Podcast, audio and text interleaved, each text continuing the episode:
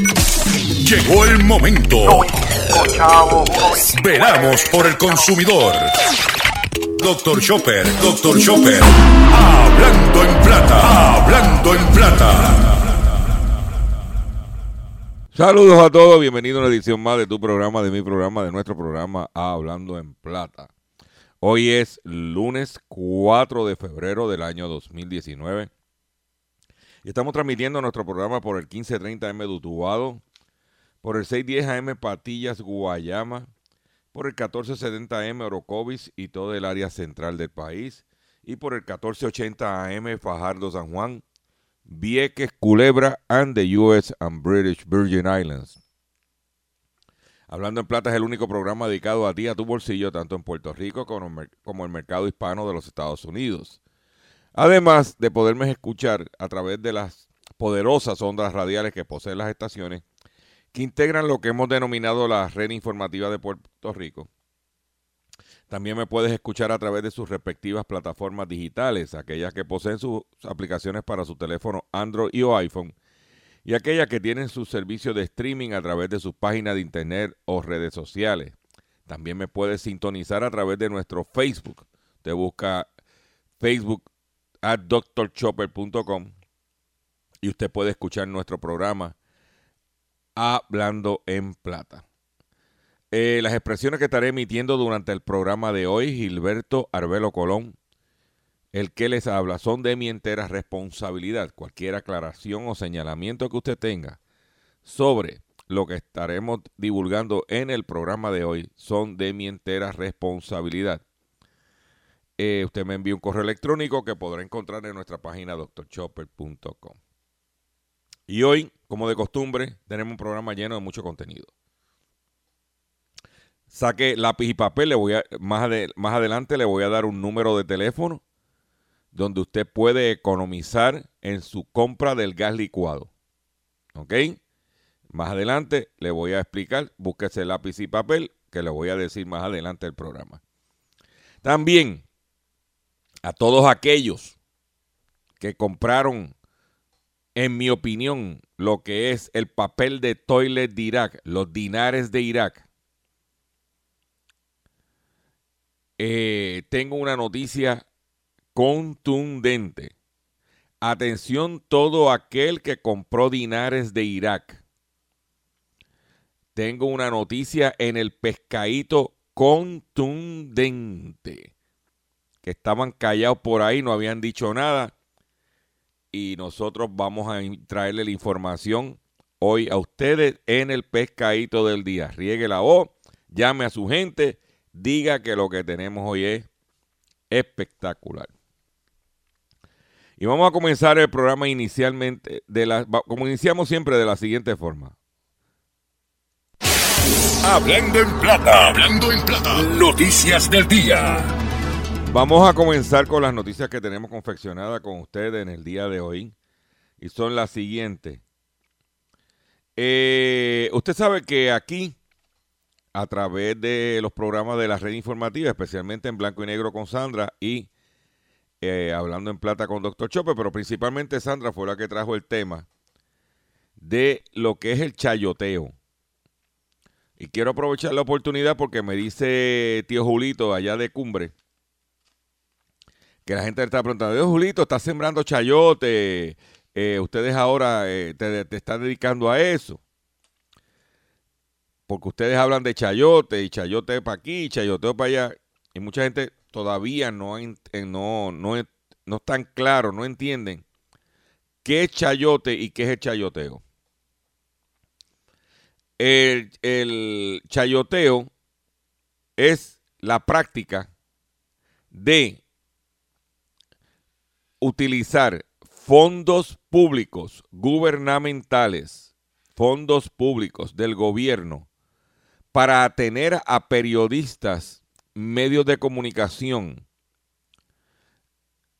y, personas que trabajan en los medios de comunicación bajo la nómina del gobierno, recibiendo fondos públicos. En Latinoamérica, especialmente en México, a ese tipo de persona que está siendo, entre comillas, sobornado para que eh, influya la opinión pública a favor del gobierno que está en nómina. Eso se llama, se conoce como chayotero. Y chayote es el acto de contratar, de pagarle por parte del gobierno a ese comunicador. Y hay diferentes tipos de chayoteros.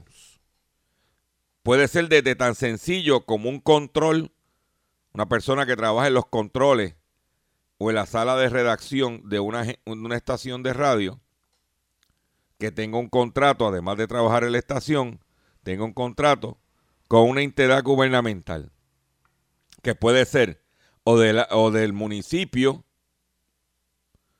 o gobierno central, o puede ser a través de la legislatura. Un representante de distrito, eh, un, senador de distrito, en el caso de Puerto Rico, y donde estas personas, estas personas, esta entidad gubernamental, tiene este individuo en nómina con contratito para que los ayude en su divulgación. Eso se llama chayoteo. Tan sencillo como uno ahora mismo puede haber, mientras hacemos este programa, el individuo que está sentado en el control pudiera estar chayoteando con un legislador o con un alcalde. Y no es nada ilegal que haya sido contratado, es que tienes que decirlo. Y tienes que mantenerte neutral mientras estás trabajando. A lo mejor te contratan para ser maestro de ceremonia en actividades, pues ya es otra cosa. Yo conozco un mexicanito bajito que tiene un contrato de, o tenía un contrato de 45 mil dólares para chayotear. Un individuo que tiene problemas de visión, que durante el día está estudiando en una universidad por rehabilitación vocacional Entonces, ¿cómo puede brindar un, tener un contrato de 4 mil dólares mensuales para poder dar un servicio de qué? Ah, que cuando él sale en la radio o cuando tenía su programa de radio, eso era chayoteando con el presidente del Senado, porque era el que el senador que le estaba dando el contrato. Tan claro como tan franco. Por eso ya no está en el aire. Cuando nosotros nos dimos cuenta que estaba chayoteando, le aplicamos la guillotina. Así es que se brega, señores. Eso es lo que es chayoteo. Pues basado en eso, el senador independentista Juan Dalmao radicó un proyecto una resolución, una, propuesta, una propuesta de legislación para atender el chayoteo, con el propósito de crear de la ley de transparencia gubernamental de las comunicaciones, el senador Juan Dalmao Ramírez del Partido Independentista Puertorriqueño presentó una medida legislativa que requiere que toda entrevista o comparecencia oral visual o escrita de un funcionario ante medios masivos de comunicación o digitales, incluyendo las paginitas esas trilly que están por ahí, que si Orocovia al día, Guayama al día, eh, al día, esas paginitas que están por ahí.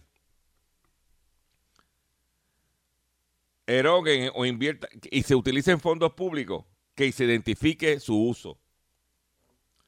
Además de, además de aprobarse la propuesta de legislación, se deberá identificar a la persona o empresa gestora, solicitante, intermediaria y coordinadora de la entrevista o comparecencia al final del y principio de la transmisión, ya que existe una nueva modalidad en, en que funcionarios públicos pagan por entrevistas e intervenciones en medios de comunicación utilizando fondos públicos. Porque si el político está en campaña y quiere utilizar de sus fondos de campaña para hacer eso, es una decisión personal. Pero utilizar fondos públicos, como pasó el pasado viernes en una estación de radio, que se fueron a original allá en Toro Verde, la programación auspiciada por la compañía de turismo, que solamente se escuchó en San Juan porque ni la gente de Orocovi se había enterado que habían ido para allá. ¿Eh? Porque esa estación no se oye allá en la montaña. Y parecía de un, chayoteo desde que arrancó. Porque todo lo que había era político, político, político, político. ¿eh? Dos o tres, un salpicado con dos o tres entrevistas, pero todo era representante, alcalde, legislador. ¿Cómo es? Todo eso era pagado con fondos públicos. Tan sencillo como eso. Pues había chayoteo. ¿Ve? Claro, fueron a Orocovi, pero no fueron donde tenían que ir. Además de ir a Toro Verde, que está chévere, no fueron a, donde mi pana Ciclón a comerse un longa belger. Porque si usted no va a Orocovi no se puja un longa belger de Ciclón, usted no ha ido a Orocovi. Esa es mi opinión. El proyecto de Senado 1185. Y yo le comento a ustedes en mi programa esta noticia. A ver si alguien durante la mañana de hoy, si alguna estación de, en, Puerto Rico durante la mañana de hoy, de las principales, a, supuestamente, hablaron del tema. Porque eso esa legislación debía haber sido primera plana. O por segunda, después de lo de Orona, en todas las estaciones de radio en este país, grande. Ellos no que están en contra de la corrupción, del traqueteo. ¿Eh? Pero usted, ¿alguien habló de eso? Solamente en la red informativa te vas a enterar. En otras noticias, si usted tiene que ir para Culebra o para Vieque a través de las lanchas, que no le dé ganas de ir al baño. Es más, debe ir con estreñimiento. Requisito para ir a Vieques y Culebra. Vaya con estreñimiento. No hay baño para tanta gente en el terminal de lanchas. Otra de las quejas es la ubicación exacta de los baños portátiles, ya que se encuentra frente a la, frente a la silla donde los residentes no cuentan con ninguna privacidad. O sea que todo el mundo se va a enterar. Usted está sentado en la silla y al frente están los baños portátiles y todo el mundo se va a enterar. Si tienes que ir a hacer la número uno o la número dos, dependiendo del tiempo, la gente se va a dar cuenta. Mira, míralo allí. Mira, doctor Chopper. imagínate. Las instalaciones del terminal de lancha en Cataño siguen presentando deficiencias y esta vez son los servicios sanitarios los que son objeto de señalamiento por parte de los pasajeros, ya que en el área solo cuentan con cuatro baños, dos de ellos portátiles, para los cientos y miles de personas que esperan a diario para transportarse a las islas municipios. periódico Primera Hora pudo constatar que los dos baños regulares que ubican en la estructura de la boletería que cuentan con acceso eh, y que cuentan con acceso a personas con impedimentos quedan distantes de la zona de espera para abordar las embarcaciones. Por eso los pasajeros se ven obligados a utilizar dos baños, dos baños portátiles. Dice, esto, esto está horrible. Hay muchas moscas y mosquitos en el baño. O sea que tú, si tú ves que tú estás, se. Te, ¡pop! te pica el mosquito en un, en un glúteo. No, muchacho. Yo por eso, yo estoy, oye, quiero mandar un saludo al alcalde allá de, de Vieque y a los muchachos. Yo estoy loco por ir a Vieque, pero hasta que no se normalice la cosa, mejor quédate, es mejor quedarse en tierra firme. Voy a hacer un breve receso, pero cuando venga, vengo con el pescadito del día. Atención dinarista. Atención dinaristas. ¿Ok? Pero vengo inmediatamente luego de un breve receso. Estás escuchando Hablando en Plata. Demagogo mil informando. Ah, Radio Guarachita o Radio Mujercita. Deja de hablar de mí, pariguayo con suerte. Estás escuchando Hablando en Plata. Hablando en Plata. Hablando en Plata. Pescadito del día. El pescadito del día. Y hablando de pescadito del día. Hoy, señores, usted sabe que nosotros venimos denunciando la situación de los dinares de Irak en Puerto Rico y que es un fraude, que estos tipos son unos timadores. El gobierno de Puerto Rico no hace nada. Los federales intervinieron con uno de ellos, con James A. Méndez. Y cuando intervinieron con James A. Méndez, también eh, un operativo que se intervinieron con su broker en allá en, en Atlanta. Pues eso fu- fue en el 2015, no se había habido movimiento para aquí y para allá. Y yo tengo que reconocer que no le estuve dando seguimiento tan agresivo como antes porque eso se escocotó. El que tiene eso es papel de toilet, en mi opinión. Por ahí está un pastorcito buscón con uno que le dicen Marco Pollo, tratando de hacer de la suya, tratar de coger de zángano usted. Finalmente pasó lo que tenía que pasar en Estados Unidos. Y es que el principal, el que le suplía los dinares de Irak a James Méndez, fue encontrado culpable por fraude, por fraud. Y yo voy a leerle a usted un escrito que realizamos en nuestra página doctorchopper.com. Porque este individuo era el, era el suplidor de James Méndez de los dinares de Irak. Era el que le proveía a Méndez el papel de toilet. Convictos por fraude suplidores de dinares en Puerto Rico. Según confirma denuncias hechas por años en drchopper.com.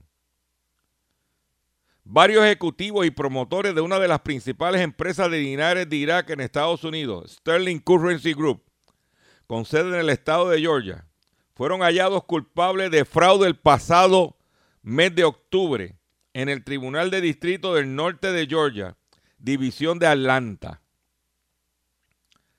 Estas convicciones federales confirman las denuncias que hemos hecho consistentemente por los 10 la- por 10 largos años en drchopper.com de que el esquema de venta y promoción de los dinares de Irak es un fraude, ya que los convictos eran los principales suplidores de esa moneda falsa en Puerto Rico. Un jurado halló, halló culpable a Tyson Ty Rames, de 53 años, que ese era el principal mingo de James Méndez aquí, ¿ok? A James Shaw, de 55, amb- ambos copropietarios, y Frank Bell, de 55, principal jefe de operaciones, por conspirar para cometer fraude postal y electrónico y por cometer fraude postal y electrónico.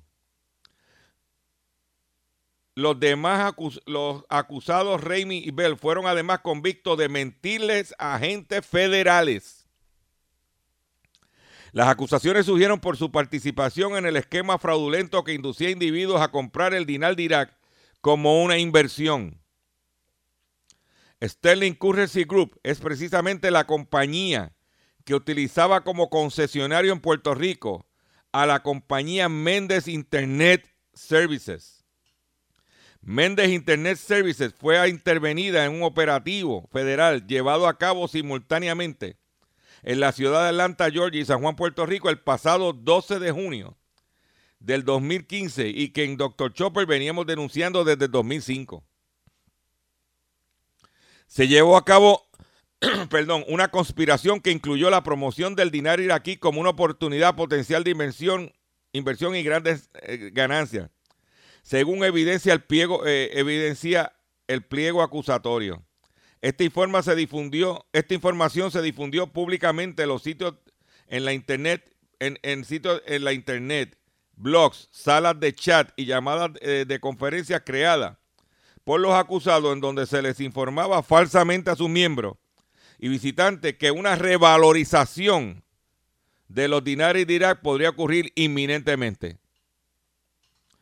Terence Keller, quien es conocido como Terry Key, fue la persona que creó dicho grupo en el Internet que nombró The Get Team. Esta consiste en una página web, un foro de chat de Internet y llamadas de conferencia en la que él difundía información a los participantes sobre el valor potencial de la inversión de los dinares de Irak. Para proveerle credibilidad a dicha información, estos recibían semanalmente en el grupo a Ty Rain, James Shaw y Fran Bell.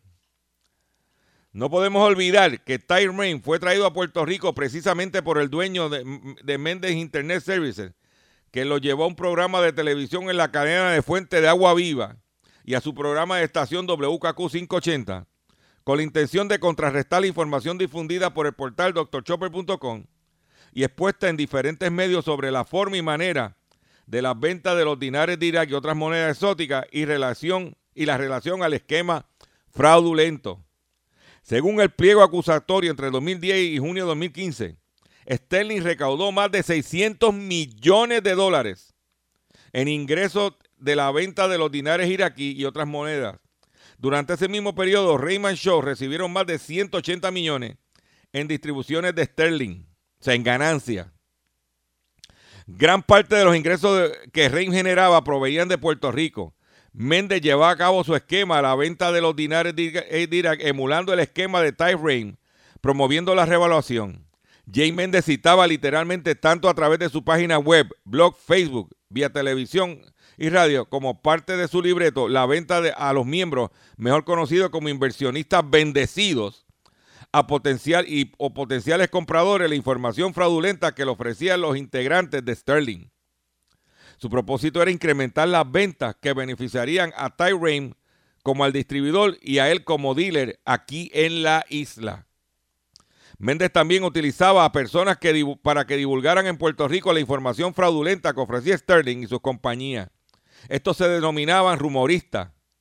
Y al igual que Keller, también decían poseer información confidencial y contacto de los bancos en la isla que le proporcionaban dicha información.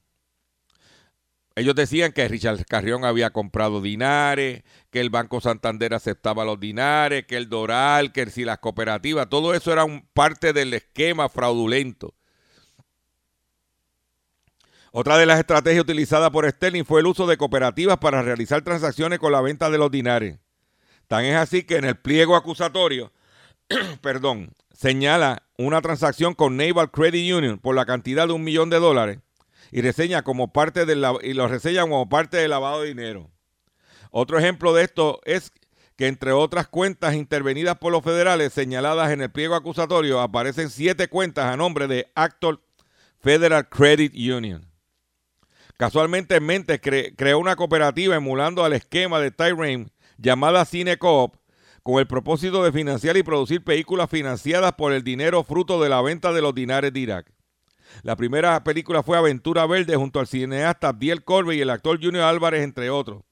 Según fuente, el alegado propósito de dicha cooperativa era poder depositar el dinero obtenido de las ventas de los dinares de Irak, ya que las instituciones bancarias en Puerto Rico habían prohibido recibir, abrir cualquier cuenta cuyos ingresos provenieran de venta de los dinares de Irak. En la actualidad, dicho proyecto se encuentra en litigio y señalamiento entre Jane Cinco, y Cinecop debido a alegada malversación de fondos. La acusación contra Rain, Shaw y Bell también incluyó el embargo criminal de numerosos activos sobre los cuales los acusados pueden tener interés. El gobierno ya embargó millones de dólares en las cuentas financieras, divisas, tres aviones privados, tres automóviles, numerosas empresas y cuentas de inversión, así como bienes raíces en Georgia, Florida, Carolina del Norte y Iowa, producto del esquema fraudulento.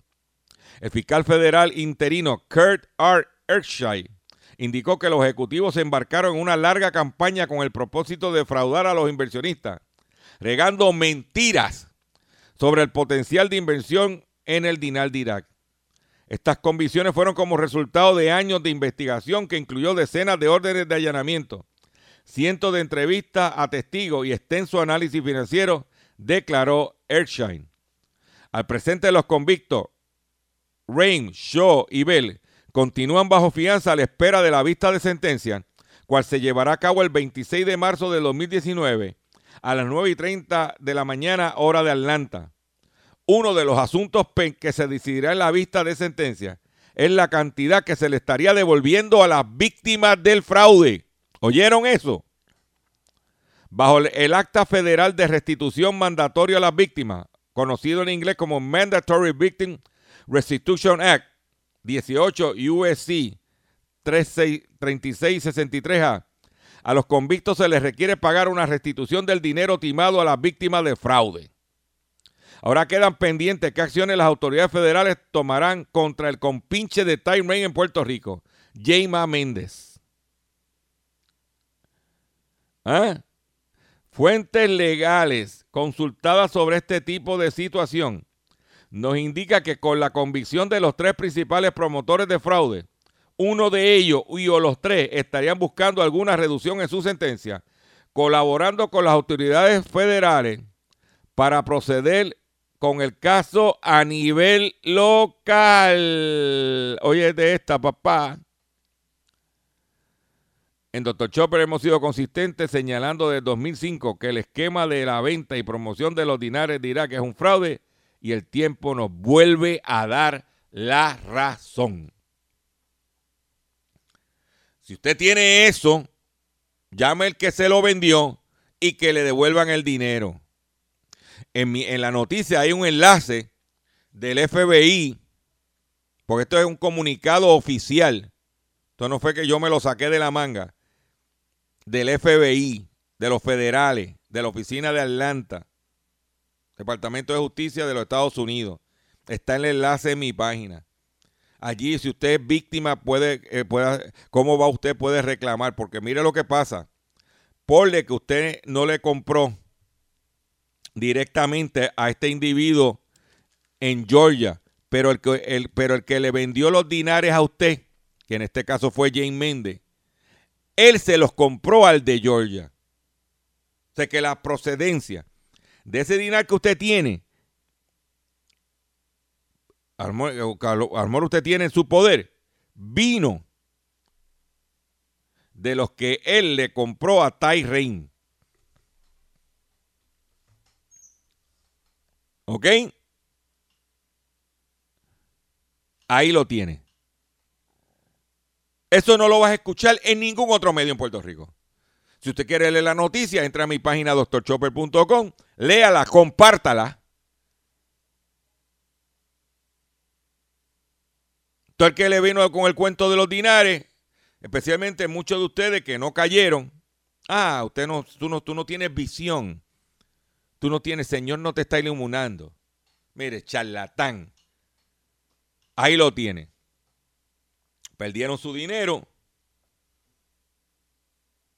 Convictos por fraude. Vamos a ver qué está pasando ahora con Jaime Méndez. Coming soon. Pero después de ese palo, tengo que darte alguna información positiva. Y saca número, saca número, o sea, saca lápiz y papel, perdona, que te voy a dar un número de teléfono. Apúntate este número. 705 5390. 705 5390. Mire, señora, mire, doñita, que usted me está escuchando. Mire, comerciante, que usted me está escuchando. Especialmente las doñitas. No hay nada peor que quedarse sin fuego para cocinar.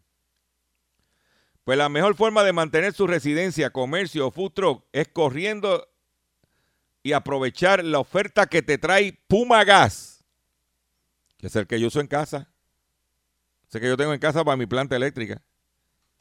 Ya que el cilindro de 100 libras ahora está en un increíble precio de solo 69 dólares. Sí, señora. El el cilindro de 100 libras de Puma Gas está en 69 dólares. Y no, mira, mira cómo funciona Puma. Usted los va a llamar al 705-5390. Y ellos te van a, atender y te van a llevar el cilindro de gas, cilindros nuevos, que tú no tienes que pagar por el cilindro. Claro, tú te comprometes a seguir llenando con Puma Gas. Y a lo mejor tú tienes en tu casa de esos cilindros viejos ya que están todos mohosos.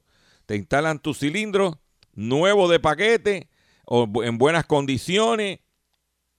Eh, no tienes que pagar por el cilindro, solamente vas a pagar 69 dólares por cada uno de ellos y ellos te lo van a ir llenando. ¿Ok? Por 69. O sea, aprovecha este precio especial. El cilindro de 100 libras de Puma Gas por solo 69 dólares. Y la entrega además es gratis. ¿Ok? Haz tu orden hoy mismo llamando al 705-5390. 100 libras. Cilindro de 100 libras. Entrega gratis por 69 dólares. Sal de tu cilindro viejo y llama ahora. Y confía en la calidad de Puma Gas como confío yo. 705-5390, 100 libras de gas licuado de Puma Gas. Ellos tú los llamas al 705-5390. Ahora mismo van a tu casa, van a tu negocio, van a tu food truck. Te llevan los cilindros. Y ya estás con Puma Gas. El que yo tengo en mi casa. ¿Ok? En otra información que tengo para ustedes, la siguiente.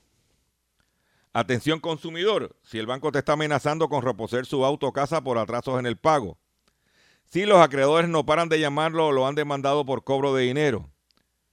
Si al pagar sus deudas mensuales apenas le sobra dinero para sobrevivir, debe entonces conocer la protección de la Ley Federal de Quiebra. Oriéntese sobre su derecho a un nuevo comienzo financiero. Proteja su casa, auto y salario de reposiciones y embargo. No permitas que los acreedores tomen ventaja sobre usted. El bufete García Franco y Asociado es una agencia de alivio de deuda que está disponible para orientarle gratuitamente sobre la protección de la ley federal de quiebra. No esperes un minuto más y llame ahora mismo al 478-3379. 478-3379. En otras informaciones que tengo para ustedes, en el día de hoy, en la siguiente. Alerta sobre estafa mediante llamada telefónica. Un hombre se creyó con la policía que recibió una llamada de alguien identificándose como un empleado de la compañía de él. Le ofreció una garantía de computadora, las cuales no existen. Un hombre denunció que había sido víctima de una estafa mediante llamada telefónica, eso de las 12 y 14, en su apartamento en San Juan. Eh, de acuerdo con la querella, efectuó un pago de 1.200 con tarjeta de gift card de una farmacia. El caso fue, fue investigado principalmente, preliminarmente por agente adscrito al precinto de Atorrey. No caigan en los pescados. Mire, aquí llaman a mi esposa ayer. O sea, llaman a la casa. Mi esposa coge el teléfono. Mire que está llamando su sobrino. Tú no sabes quién te habla, su sobrino. Mire, ya está entrenada. es su sobrino, si yo no tengo sobrino.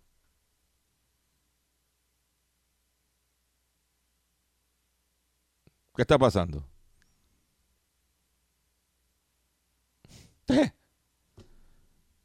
Tirando, eh, buscando, tirando pescado. Pescado, pero por todos lados. Tenga mucho cuidado. Mira, este, todo lo que tiene que ver con gift es un tumbe. Te lo digo yo que llevamos años en esto. Pero esa gente pues no está oyendo el programa, a lo no se entera. Nosotros le vamos a dar la información. ¿Cómo es esto aquí? ¿Ok? Por otro lado, en otras información que tengo para ustedes, es la siguiente. Voy a buscar aquí. Eh, eh, ah, perdóname, antes de seguir, quiero decirles a ustedes lo siguiente. Está, eh, ¿cómo te puedo decir? Un, ayer estaban transmitiendo por una estación de radio de Ponce el Maratón Zambla. Pero, cuando, pero entonces decir, pero ven acá, eso es tan baja calidad. ¿Quién estará haciendo la transmisión de ese evento? Pues nos enteramos que el comelón, uno que le dicen el eléctrico, transmitiendo por teléfono. ¡Qué porquería! Este chayo, ese chayotero también. Ese chayotero también. ¿Eh? por teléfono, basura, basura, esa es mi opinión. Pero eso es así. Sigo con las informaciones, espérate que estoy aquí, porque no, no hemos, tenemos, ajá, espérate, que, que estamos aquí haciendo el programa y de momento pues, tú sabes cómo es la computadora, que se te pone un poquito y aquí pues esto es una producción de bajo presupuesto, ¿verdad? Médico se declara culpable por la venta ilegal de Sanac y. Después de cinco días de juicio por jurado, el doctor Guillermo Tirado Menéndez presentó una declaración directa de culpabilidad por conspirar para distribuir y dispensar, así como posesión con la intención de distribuir al menos 70 mil unidades de oxicodona, Percocet y al menos 40 mil unidades de Aprazolam, Xanax, esta distribución e-, era fuera del alcance de la práctica profesional y no para un propósito médico legítimo. El juez federal de distrito de los Estados Unidos, Francisco Ave Sosa, presidió el caso. Tirado usaba su licencia para prescribir Percocet y Xanax a las personas que acudían a su oficina en busca de estos medicamentos sin realizar un examen médico. Comúnmente se los refería a sus pacientes los cristianos ese le refería a los pacientes, le decía a los cristianos, porque eran adictos a la metadona, que buscaban más droga. Normalmente cobraba 100 dólares por, por receta. Con estas condenas, Tirado ya no podrá usar licencia médica y su licencia de sustancia controlada por la DEA para servir como traficante de droga. Se declaró culpable, enfrenta una pena de hasta 20 años, después que se ah, quemó las, las pestañas estudiando eh, ah, para ser médico, tiró todo por el inodoro, como dicen por ahí, por buscarse unos chavos eh, en el traqueteo. Por otro lado, en otras informaciones que tengo para ustedes en el día de hoy, hablando de farmacia, en Nueva York el 90% de las farmacias independientes temen a desaparecer este año. Para muchos neoyorquinos, las farmacias locales son la cara de la atención médica en sus comunidades. De acuerdo con una encuesta recientemente entre, entre 500 establecimientos realizados por la Sociedad de Farmacéuticas, eh, Farmacéutas de la ciudad de Nueva York, más del 90% piensan que reducirán las horas o empleados este año. Porque mira lo que está pasando, muy similar a lo que está pasando aquí con la farmacia de la comunidad. Los administradores de beneficios de farmacia, los PBM, determinan cuánto paga la farmacia por los medicamentos que venden. El problema es que tres compañías, CVS Caremark, Optimo RX y Express Script, administran el 70% de la relación entre los medicamentos y los pacientes y prácticamente no están reguladas, igualito que aquí. Si los intermediarios, los PBM, que hacen los, los precios, hacer los tratos entre los fabricantes de medicamentos, las compañías de seguro y la farmacia, eh, no están regulados, ¿qué está pasando? Eh, y ellos están quejándose de que los PBM está, está prácticamente sacando de circulación las farmacias en la ciudad de Nueva York. O sea, igualito que aquí. ¿Oíste, Rodríguez Aguiló? ¿Oíste esa? En New York. Sí, porque aquí todo lo que hace, se hace en el norte lo quieren emular. ¿Mm? Oye, y una noticia que rompió aquí sobre el cierre de la oficina de- de- el de- del trabajo en Guayama. Salió en el vocero de hoy. Y eso se dijo aquí la semana pasada. Para que usted vea, usted quiere estar informado de lo que está pasando, no tiene que ir muy lejos. Manténgase sintonizado a las estaciones que integran la red informativa, que usted va a estar al día, al día de lo que está pasando. Voy a hacer un breve receso y cuando venga, vengo con la parte final del programa de hoy, hablando en agua, hablando en plata. Estás escuchando Hablando en Plata. Mujercita, Oh Radio Mujercita, deja de hablar de mí, pariguayo con suerte. Estás escuchando Hablando en Plata. Ay, consumidor, volvemos contigo y es la siguiente. Expertos solicitan rápida eliminación de arsénico en el agua potable. ¿Ok? Arsénico en el agua potable, señores. Un estudio elaborado por el Instituto de Agua, Medio Ambiente y Salud de la UN, UNU, con sede en Canadá, analizó por primera vez la efectividad de 23 tecnologías que existen hoy en día para erradicar el arsénico del agua. Científicos de las, Universidades de Naciones Unidas solicitaron en el día de ayer un informe de rápida aplicación de tecnología para eliminar el arsénico del agua potable que utilizan al a diario más de 140 millones de personas en todo el mundo. El, el estudio elaborado por el Instituto para el Agua, Medio Ambiente y Salud de la UNV analizó por primera vez la efectividad de 23 tecnologías, como dije anteriormente. De las 23 tecnologías, solo la mitad consiguieron eliminar esa sustancia a niveles adecuados. La investigación también constató que en varios países las tecnologías utilizadas no depuran el agua según los estándares establecidos por la Organización Mundial de la Salud.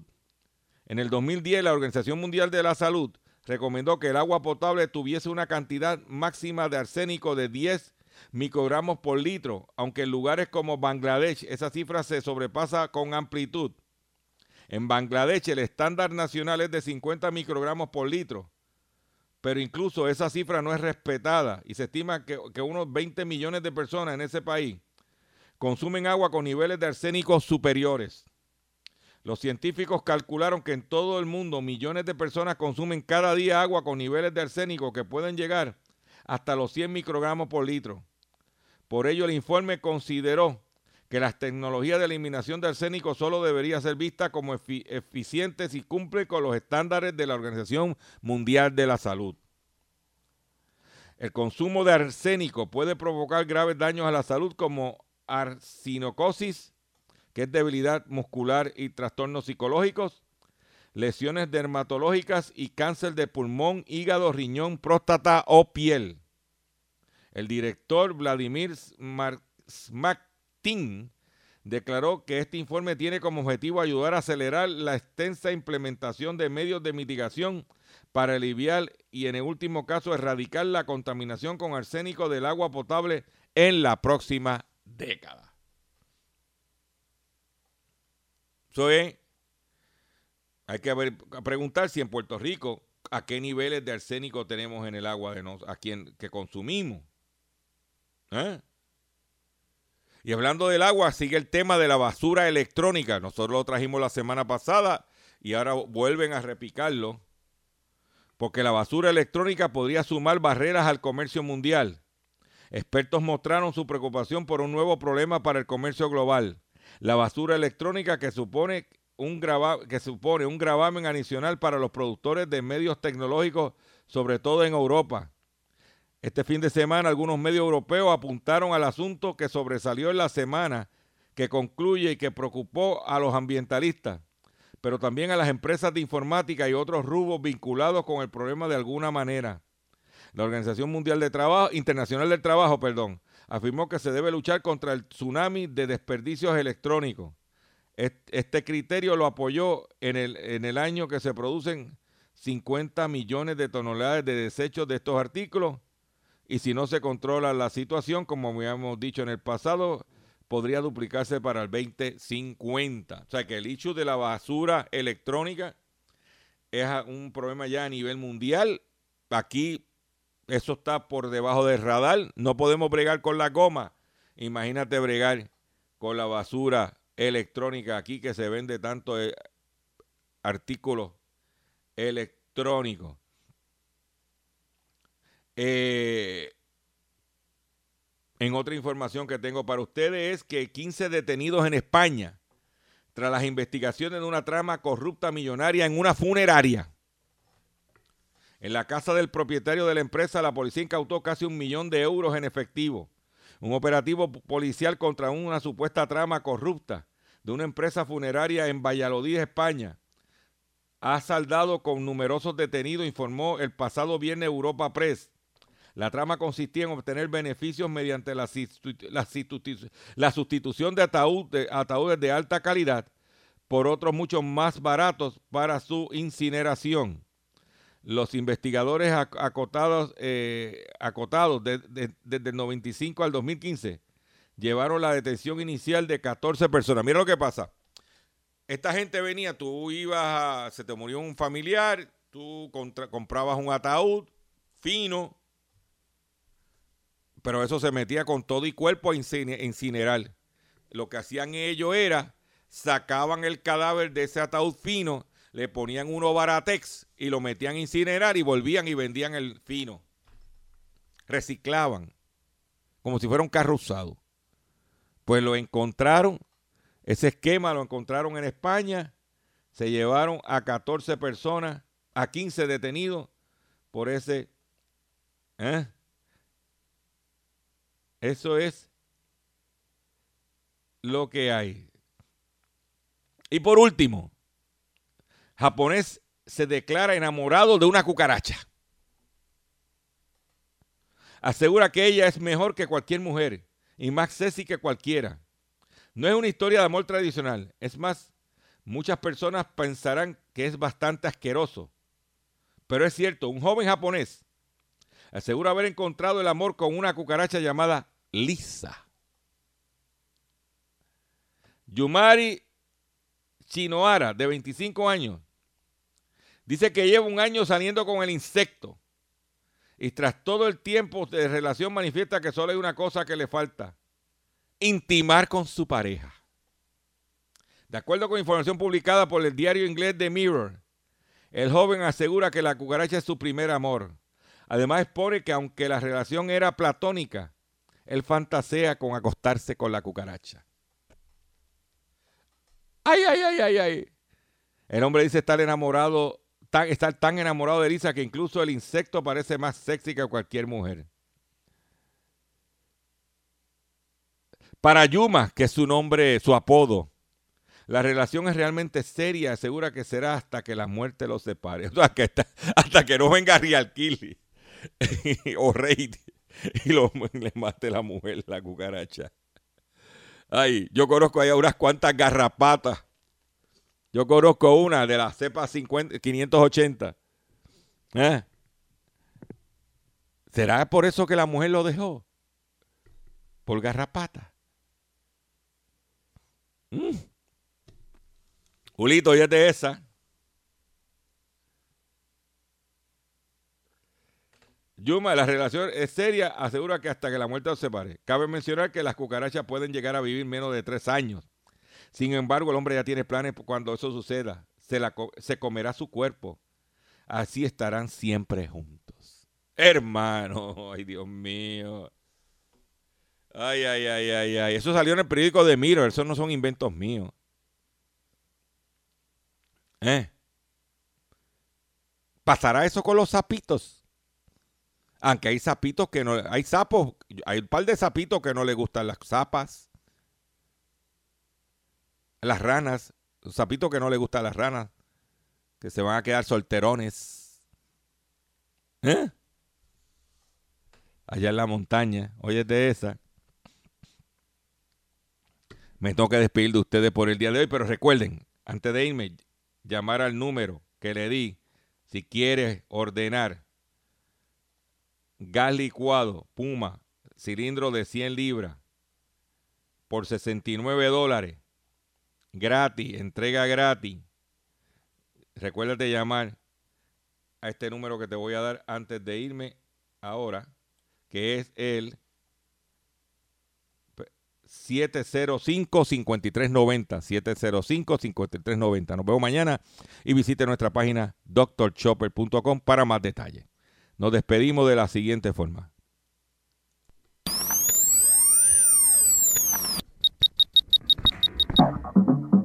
Oye, demagogo mil informando.